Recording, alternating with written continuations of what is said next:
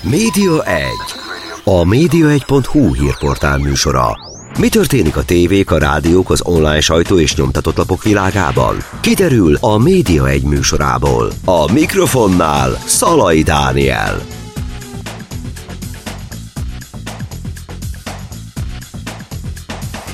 Ez itt a Média egy az idei év első Média egy adása, és arra gondoltam, hogy kicsit idézzük fel az elmúlt egy évet, illetve nézzünk is előre a következő időszakra. Itt van velem a telefon túlsó felén Urbán Ágnes, a Mérték Média Lemző Műhely alapítója. Szia Ágnes! Szia! És üdvözlöm a hallgatókat! Te mit tartasz az elmúlt egy év legnagyobb médiapiaci történésének? Hú, hát ez egy nagyon nehéz kérdés. Azt hiszem, hogy bár nem volt váratlan, de azért a, a klubrádió kálváriája az, ami, ami talán a leginkább fontos lesz, amikor visszaemlékszünk sok év távlatából a 2021-es évre. Nemzetközileg ez nagyon nagy figyelmet keltett, és Hát ugye a történet vége közismert, ugye a Klubrádió elveszítette hosszú idő után a földfelszíni frekvenciáját, ma már csak online elérhető.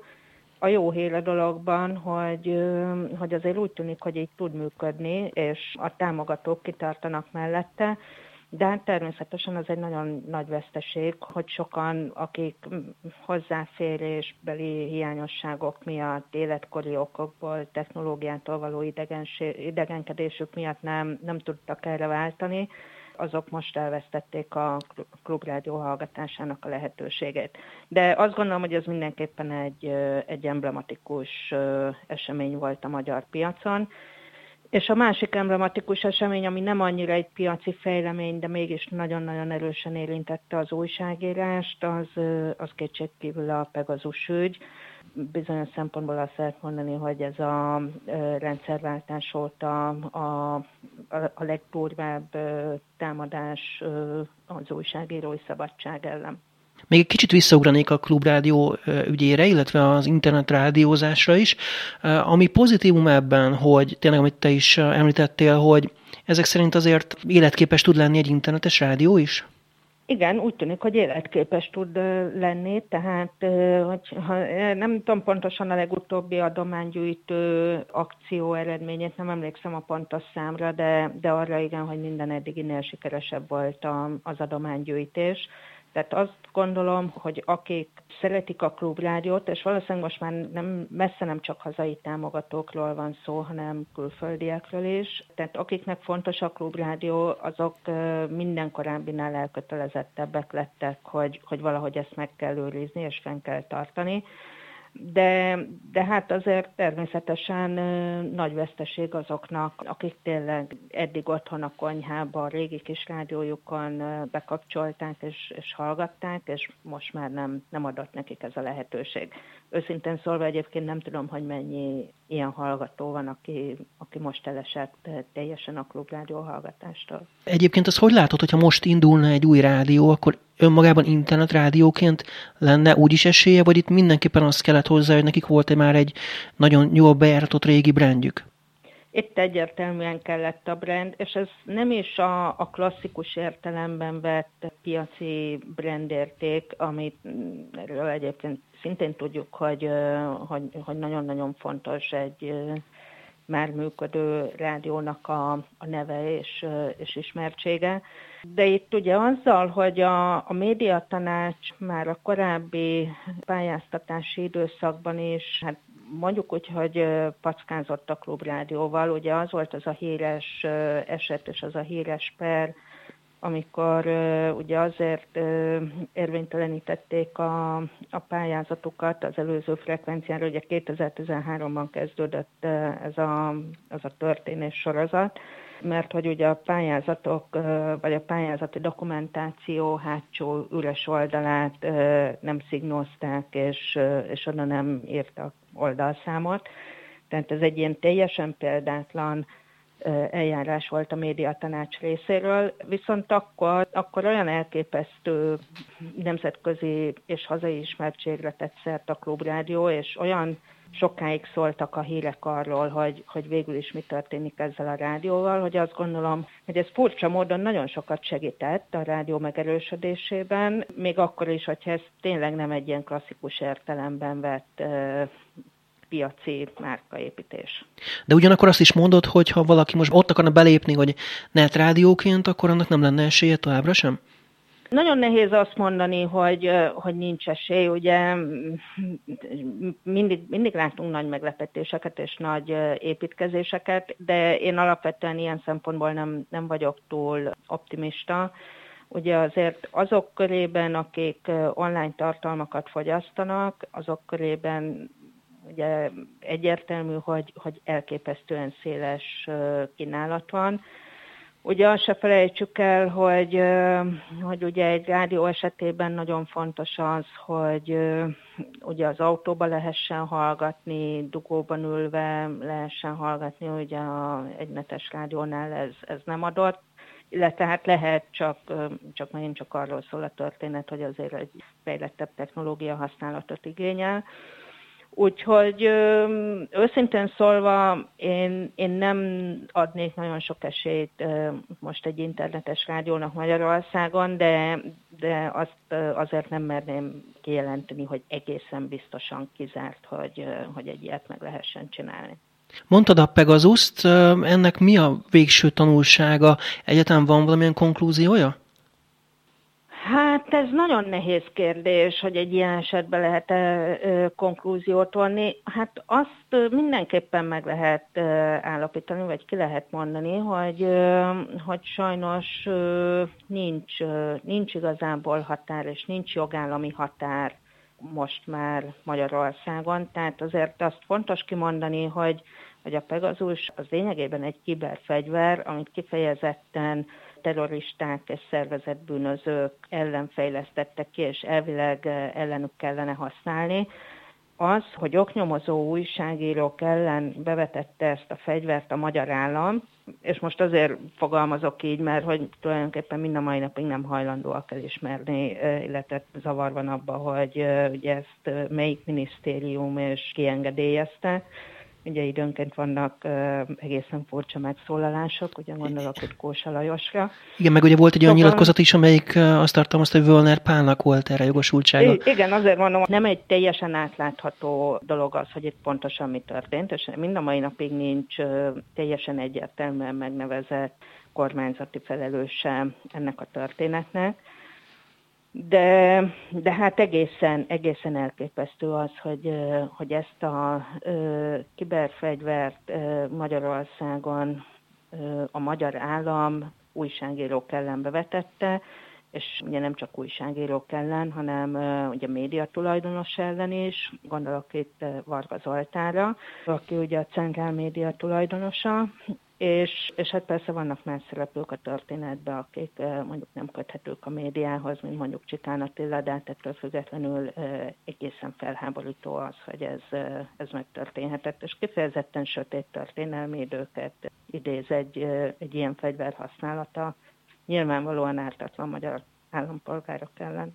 De ahhoz képest egyébként nem lett akkora nagy balhé belőle, tehát a, az újságírók nem csináltak valami nagyon nagy tiltakozás, nem voltak, nem tudom, ilyen elsötétített címlapok, vagy hasonló, hogy ez hogy lehet, hogy, hogy ennyire mindenki már így beletörődött újságíróként, vagy, vagy ezért volt ennek következménye? Ezen én is sokat gondolkoztam, hogy miért nem lett ebből sokkal nagyobb botrány. Egyrészt az az érzésem, hogy itt ugye ez egy fontos lélektani helyzet volt, hogy ugye nyárra jött ki ez, a, ez az anyag, és hát egy olyan időszak után, amikor tényleg egy nagyon, nagyon nehéz covidos év után egész egyszerűen kiszabadultak az emberek, és, és elindultak nyaralni, és próbáltak valahogy feldolgozni azt a sokkot, ami így vagy úgy, de azt gondolom, hogy mindenkit és minden családot érintett az elmúlt időszakban, tehát egész egyszerűen ilyenkor valószínűleg, és ezt én saját magamon is éreztem, hogy van egy ilyen hárítás, hogy az ember egész egyszerűen ilyen helyzetben nem nagyon tud közéleti botrányokkal foglalkozni, még akkor sem, hogyha egyébként pontosan tudja, hogy ez mennyire felháborító. Szóval azt gondolom, hogy, hogy az egyik ok az, az az volt, hogy, hogy a járvány utáni lazulásban pont júliusban, vagy ha jól emlékszem, júliusban jött ki az anyag.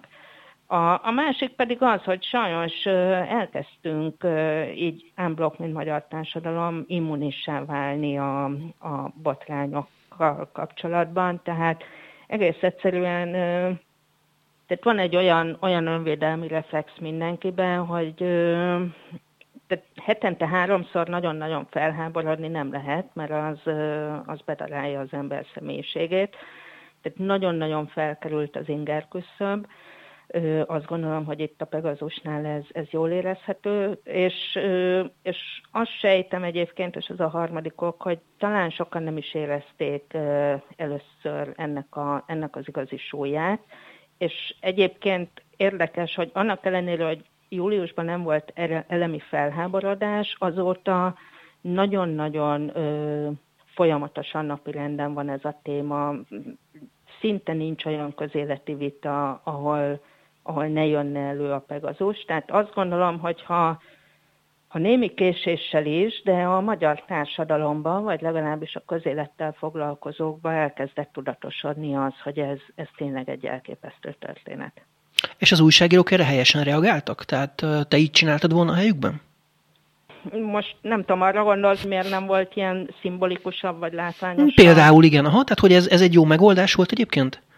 Hát ez egy, egy igazából én most nem csak most általában nem, nem szívesen beszélek arról, hogy kinek mit kéne csinálni egy adott, adott helyzetben. Nyilván, hogyha az ember így utólag belegondol, akkor, akkor persze be lehetett volna húzni egy, mit tudom én, elsötétített címlapot mindenhol, de de egyrészt azt gondolom, hogy a fáradtság és az idegi kimerültség és a burnout a szerkesztőségekben épp úgy megvolt, mint, a, mint egyébként a, a teljes magyar társadalomban. Másrészt pedig igazából, ha nagyon őszinte akarok lenni, valószínűleg nem sokat számított volna, tehát ugye emlékszünk, hogy a, oké, okay, a média törvény elfogadása után is voltak uh, elsötétített címlapok, lehet szimbolikusan sok mindent csinálni, még össze is lehet rántani egy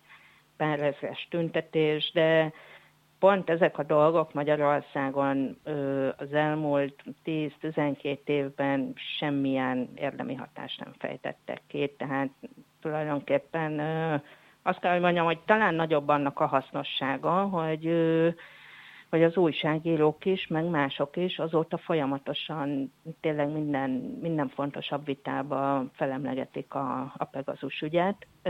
Talán ez egy, ez egy hatékonyabb fegyver, mint, mint valamilyen egyszerű nagy látványos gesztus gyakorolni. És egyébként mondjuk a sajtótájékoztatók hangulatára ez nem hatott ki, hogy velük szemben a lehallgatók állnak, tehát a lehallgatójukkal szemben állnak, és ott kell kérdéseket föltenni? Hát azt nem tudom, hogy a sajtótájékoztatókra, hogy hat. Ugye én nem vagyok újságíró, nem veszek részt ezeken az eseményeken, nem nagyon látok bele ilyen szempontból az újságírók napi munkájába. Én attól félek inkább, és az kifejezetten aggasztó, hogy, hogy vajon a potenciális forrásokat mennyire, uh-huh. mennyire bizonytalanítja el. Tehát nem a, nem a nagy sajtótájékoztatóra való kiállás az igazán izgalmas, hanem, hanem az, amikor valaki valamilyen dokumentumot, információt, bármit átad egy, egy újságírónak, és persze ennek azért eddig is volt kockázata, de ne felejtsük el, hogy egyrészt egészen kiváló újságírók dolgoznak Magyarországon, akikben nagyon-nagyon meg lehet bízni, és hosszú-hosszú évek óta bizonyítják azt, hogy jól dolgoznak és védik a forrásaikat, és egyébként pont a forrásvédelem szabályozási szempontból is rendben van, tehát Magyarországon tényleg lehet forrásokat védeni, és az újságírók védik is. De hát az a helyzet, hogy azért a Pegazus óta senki nem lehet biztonságba, és se az újságíró, se a forrása nem tudhatja azt, hogy, hogy nem figyelik-e meg őket. Tehát azt gondolom, hogy ez, ez a, talán a, az újságírói munkát tekintve valószínűleg ez a, ez a legnagyobb kára a Pegazusnak. Egyébként azt el tudom mondani, hogy én is tapasztalom, hogy egyre többen mondják, hogy ja, hát ne telefonon beszéljünk, meg ne akár szignálon, pedig ugye az egy titkosított program, csak ugye, hát, hogyha a mikrofont figyelik a készüléken, akkor azt is hallhatják. Viszont akkor ide jutottunk, hogy gyakorlatilag mindenkivel személyesen kéne találkozni, és egyfolytában, miközben egyébként a Covid miatt pont ugye, az lenne a cél, hogy ne kelljen találkozni? Engem ez egy nagyon jó kérdés. Azt gondolom, hogy valóban sokakba be, bekapcsol ez a fajta óvatosság. Az, az a helyzet, hogy nagyon nehéz azt mondani valakinek, mondjuk egy forrásnak, hogy hogy áh, ne hülyeskedj, hát kihallgatná ezt le, meg áh, ne hülyeskedj, hát a szignál az, az biztonságos. Tehát ilyen mondatokat már, már nem érdemes kimondani, mert mindjárt tudjuk, hogy, hogy nincs biztonságos csatorna. Sőt, hát egyébként egy, egy személyes találkozót is úgy kell megoldani, hogy az embernél ne legyen ott a telefon, ami egyébként szervezési szempontból is egy csomó nehézséget okoz, tehát igazából el vagyunk szokva attól az életformától, hogy, hogy nem lehet valakivel megbeszélni, hogy ö, 10 percet kések, vagy te most pontosan melyik sarkon is állsz, tehát iszonyatosan nehézé teszi azt gondolom a, az újságírói munkát az, hogy, hogy tényleg gyakorlatilag ki kell, ki kell iktatni a technikát sok esetben. Nem, nem tudom, valójában tényleg nem tudom, hogy, hogy a kemény sztorikat feldolgozók, nyomozók ezt most hogy tudják kezelni. Van egyébként még ebben a történetben kraft? Tehát, hogy elképzelhetőnek tartod itt a Pegasus ügyben még kiderül valami újabb izgalom?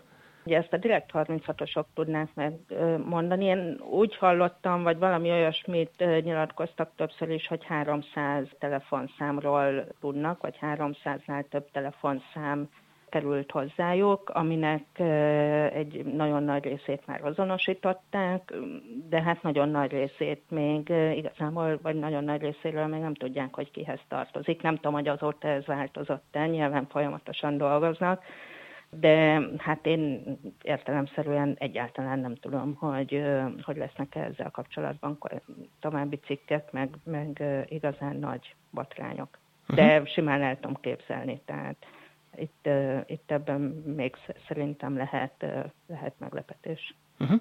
Egyébként még a klubrádióra egy pillanatra visszatérve, hogy látod, hogy van még majd esélyük, hogy visszatérjenek frekvenciára, vagy már igazából el is engedték ezt, tehát hogy ezt külső félként hogy látod? Abban egészen biztos vagyok, annélkül, hogy bármit is hallottam volna ezzel kapcsolatban, de egészen biztos vagyok abban, hogy idővel ők majd szeretnének újra frekvenciához jutni. És, és hát ugye természetesen ez majd attól függ, hogy hogy milyen lesz Magyarországon a politikai helyzet, milyen médiatanács lesz, lesz-e egyáltalán médiatanács, lesz-e médiatörvénymódosítás, tehát valószínűleg a választás után könnyebben tudnék válaszolni erre a kérdésre, hogy milyen esélyek vannak a rádiós pályáztatási rendszer teljes átalakítására, de hát most erről mondani, az, erről bármit mondani az ilyen üveggömböl jóslás kategória lenne. Rögtön folytatjuk a beszélgetést, egy icipici kis szünet következik, és utána Urbán Ágnessel ismét ezt a beszélgetést folytatjuk. Maradjanak velünk. Média 1. A média1.hu hírportál műsora. Mi történik a tévék, a rádiók, az online sajtó és nyomtatott lapok világában? Kiderül a Média 1 műsorából. A mikrofonnál Szalai Dániel.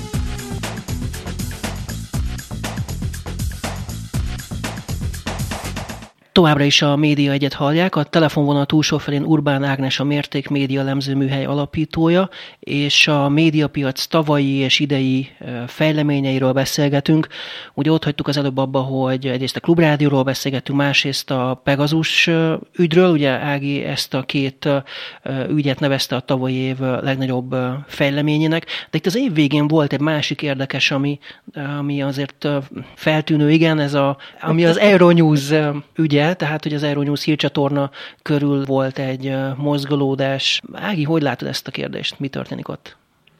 Ez kétségkívül nagyon-nagyon izgalmas, és nem is vagyok benne biztos, hogy ez elsősorban a magyar piacra lesz nagy hatással. Ez, ez ugye már egy szintugrás, és inkább a, az európai közvélemény formálásában lehet ez, ez fontos. Itt ugye arról van szó, hogy egy portugál befektetési alap szerezte meg a, az Euronews többségi tulajdonosi jogát, illetve azt hiszem, hogy majd csak 22 elején záródik le teljesen ez a tranzakció, nem tudom, hogy éppen ezekben a napokban hol tart. De, de hát ez nem egy akármilyen befektetési alap, hanem ebben bizony magyar állami és NER vállalatok és befektetők.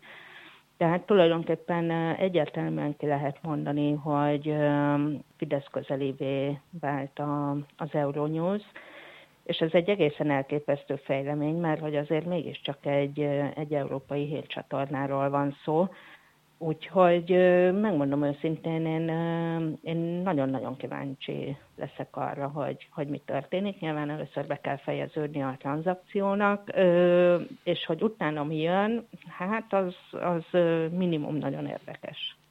Ugye, hogy nem csak, hogy NER közeli, hanem Orbán Viktor közeli lett gyakorlatilag, hogy Orbán Viktor tanácsadója hoz köthető személy, aki ott bekerült az Euronews-ban. Tehát, hogy egészen közel került a...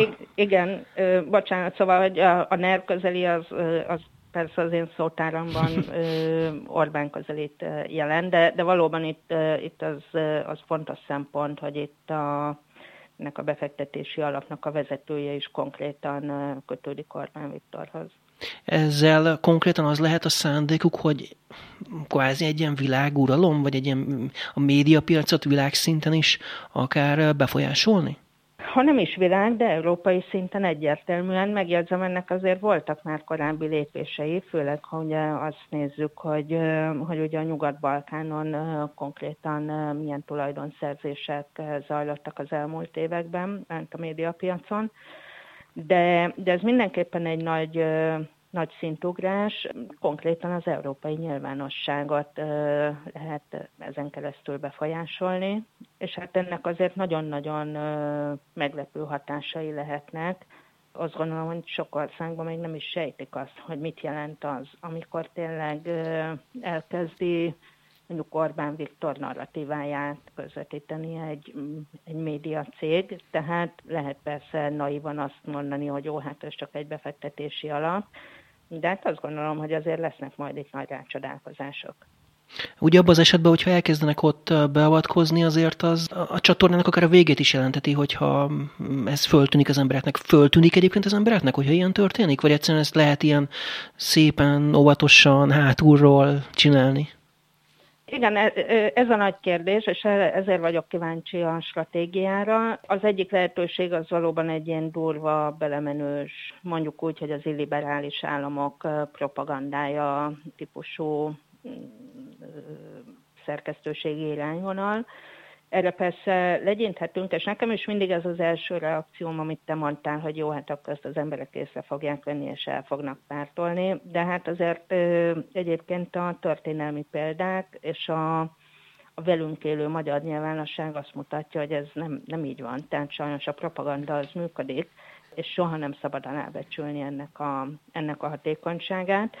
Úgyhogy tehát akár ez is, ez is megtörténhet. A másik lehetőség, amire szintén utaltál, hogy egy ilyen sokkal, sokkal finomabb beavatkozás lesz, egy ilyen soft beavatkozás, ami kevésbé feltűnő, nem érzékelik azt a nézők, hogy itt valami nagyon durván megváltozott, nem lesznek erről véleménycikkek Európa nagy lapjaiban, hogy úristen az Euronews propaganda csatornává vált, de bizonyos pillanatokban bizonyos mondjuk európai politikusok ellen megjelennek kemény kritikák, bizonyos helyzetekben Orbán Viktor, Janza, vagy bármelyik más illiberális politikus ellen, vagy hát a, a nevük kapcsán egy ilyen, egy ilyen sokkal, sokkal megengedőbb, sokkal, sokkal inkább az illiberális politikát pártoló narratíva jelenik meg, vagy adott esetben egyes szituációkban megjelenhet például egy, egy orosz barát narratíva, ami azért megint csak egy, egy elképesztően veszélyes dolog, miközben hát egyébként Oroszország háború küszöbén áll a, a jelek szerint, meg ugye mindenféle szankciók vannak kilátásban, tehát ilyen szempontból is nagyon izgalmas lesz, hogy, hogy például mennyire jelennek meg orosz barát elemek a az Euronews szerkesztőségi gyakorlatában. Ugye a fejlemény azért is érdekes, mert az Euronews-t az Európai Unió támogatta anyagilag eddig az elmúlt években, most valamiért levették a kezüket gyakorlatilag Európai Uniós szinten, tehát hogy visszavették ezt a, ezt a támogatást, vagy csökkentettek ezen legalábbis.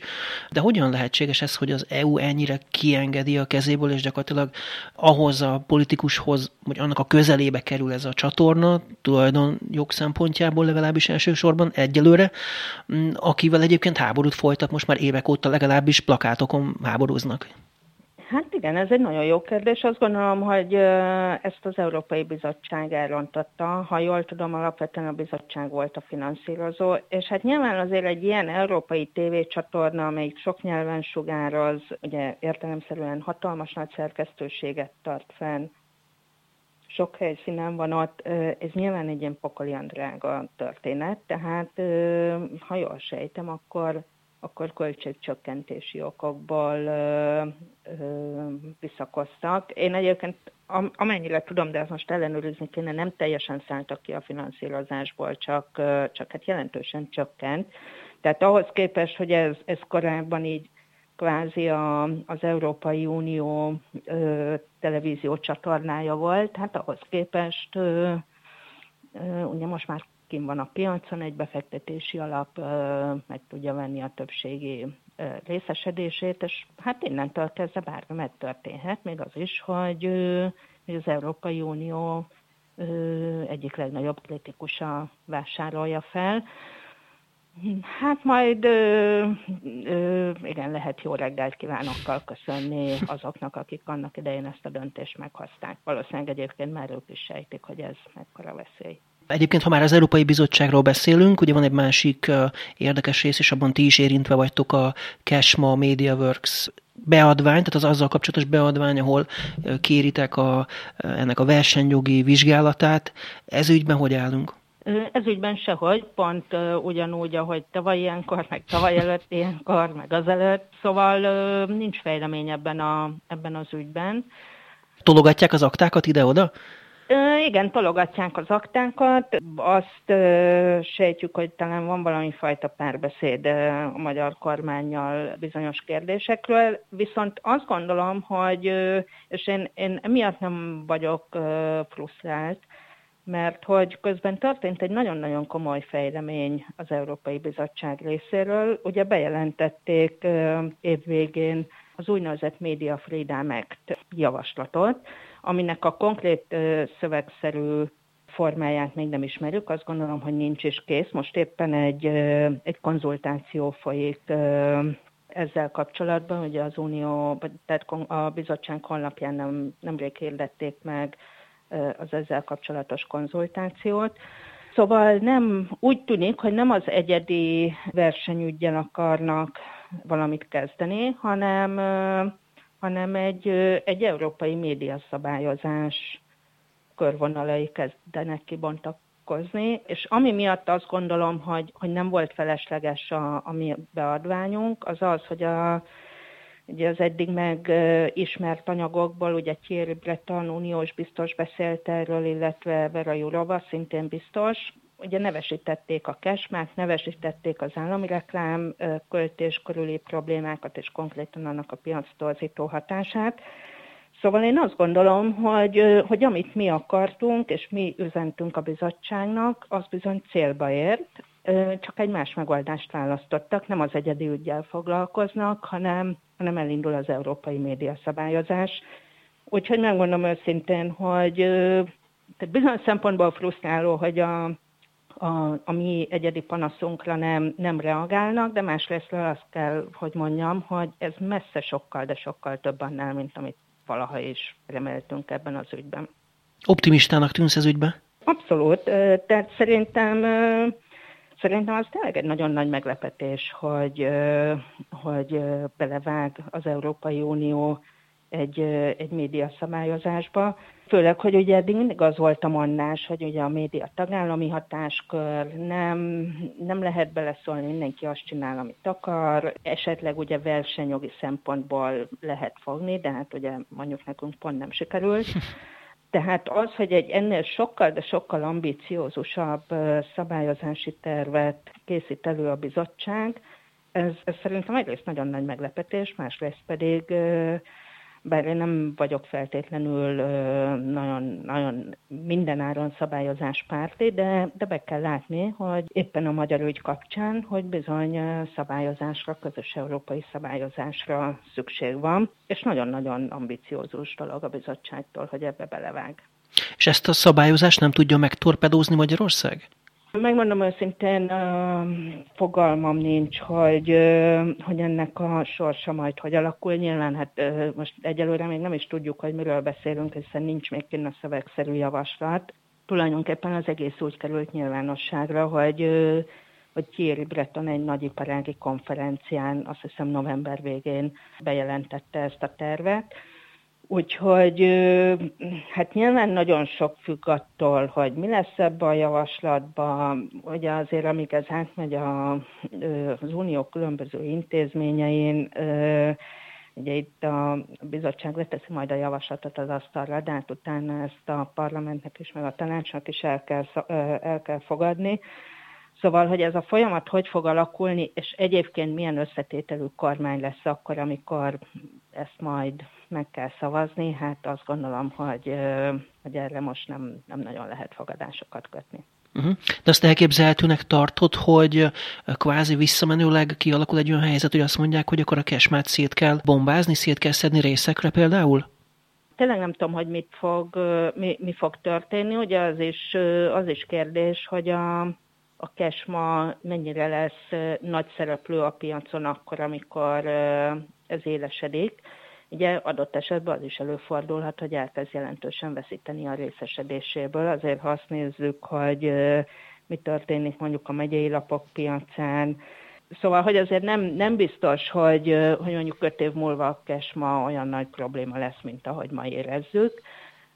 De hát majd meglátjuk. Én a, az elsődleges erőnek azt érzem, hogy a, az állami reklámköltést meg lehetne állítani, és ha az állami reklámköltést sikerül ebben a formájában, tehát ami Magyarországon zajlik, ebben a formájában megszüntetni, akkor a, az egész kesma probléma alapvetően meg fog oldódni, mert hogy ezek a, ezek a médiatermékek hogy ezeknek egy jelentős része annyira életképtelen piaci alapon, hogy tényleg propaganda termékként működnek, tehát abban a pillanatban, hogyha az állami pénzcsapot sikerül elzárni, akkor már nem, nem kell majd feltétlenül sokat ügyeskedni mindenféle ilyen tulajdonosi koncentrációs számítgatásokkal, hanem egyszerűen az élet meg fogja oldani ezt a problémát. És ha már közép-európai sajtó és média alapítványról, azaz ugye erről a bizonyos kesmáról beszélgetünk, akkor említsük meg, hogy épp most indul eh, egy újabb rádió, ami hozzájuk eh, köthető, ugye ez a sportrádió, ahol eh, Szőlősi György, Orbán Viktor kedvenc média munkása a tulajdonos, akit megjelöltek, de ez is együttműködésben valósul meg a MediaWorks-szel, és a tartalmakat is a MediaWorks adja. Ezt te hogy látod? Ez egy nagyon érdekes dolog, bizonyos szempontból eléggé meglepő, tehát ha én, ha én el akartam volna indítani egy sportrádiót, akkor valószínűleg inkább akkor indítom el, amikor olimpia és foci EB előtt vagyunk, nem pedig utána, tehát tulajdonképpen nem is értem, hogy miért nem egy kicsit hamarabb csinálták meg.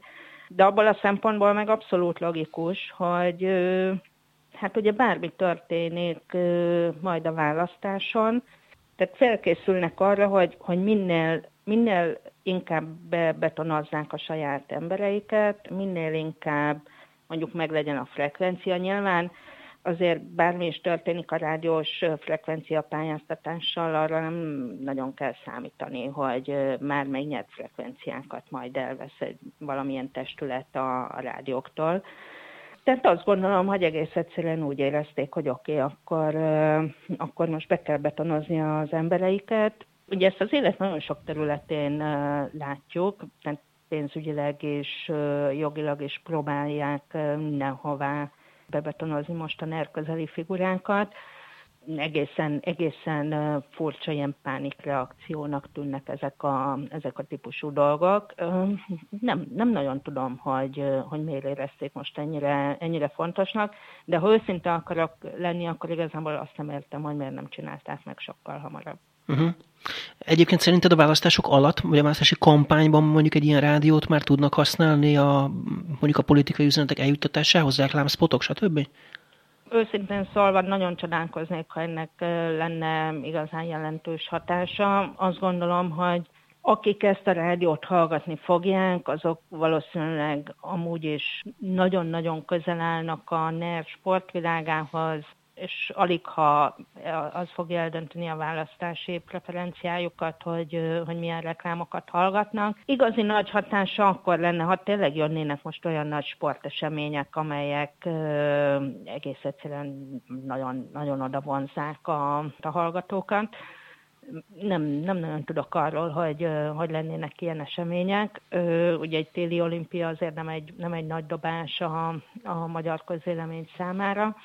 Szóval azért azt gondolom, hogy ez, ez a nagyon, nagyon erősen sportkedvelő közönséget fogja elérni, nem fog tudni azon túl terjeszkedni, és emiatt nem is lesz olyan típusú hatása a közvéleményre, ami, ami idén tavasszal eldönthetni vagy befolyásolhatna a választásokat.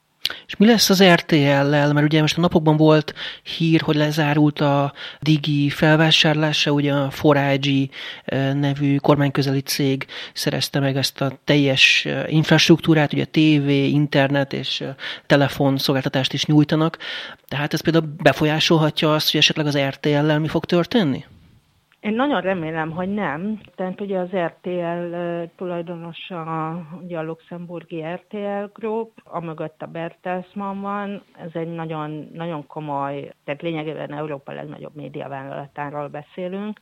Én őszintén remélem, hogy nem, nem akarják eladni az RTL-t, és talán, talán érzik is azt a, azt a társadalmi szerepet, vagy azt a szerepet, amit a magyar nyilvánosságban az RTL betölt, Persze mindig lehet mondani eh, akkor, amikor piacról és valódi befektetőkről beszélünk, hogy, hogy mindig van az a pénz, aminél megéri valamit eladni, tehát hogy, hogy tényleg végül is ez csak annak a kérdése, hogy hány nullát írnak arra az ajánlatra.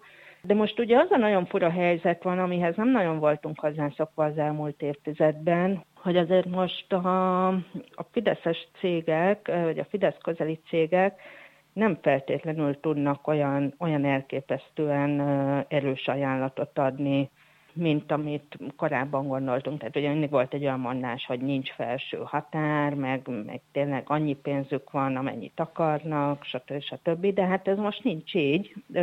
És ugye hát részben az európai pénzek elapadása, részben a piaci folyamatok, tehát egész egyszerűen én nem, nem látom azt a helyzetet, hogy, hogy most tudna meglépni valamit a bármelyik Fidesz közeli cég, valami olyat, amit eddig egyébként az elmúlt 12 évben nem sikerült. Azzal nem számolsz, hogy mondjuk egyszer csak azt mondja a Digi, vagy mondjuk ott az Antenna Hungária, amelyik ugye szintén a Forágyihoz került, hogy, vagy részben hozzájuk került, ugye, tehát nem teljes egészében, hogy mondjuk egyszer csak azt mondják, hogy jó, akkor nem hosszabbítjuk meg a terjesztési szerződést például veletek vagy rosszabb feltételekkel hosszabbítjuk meg?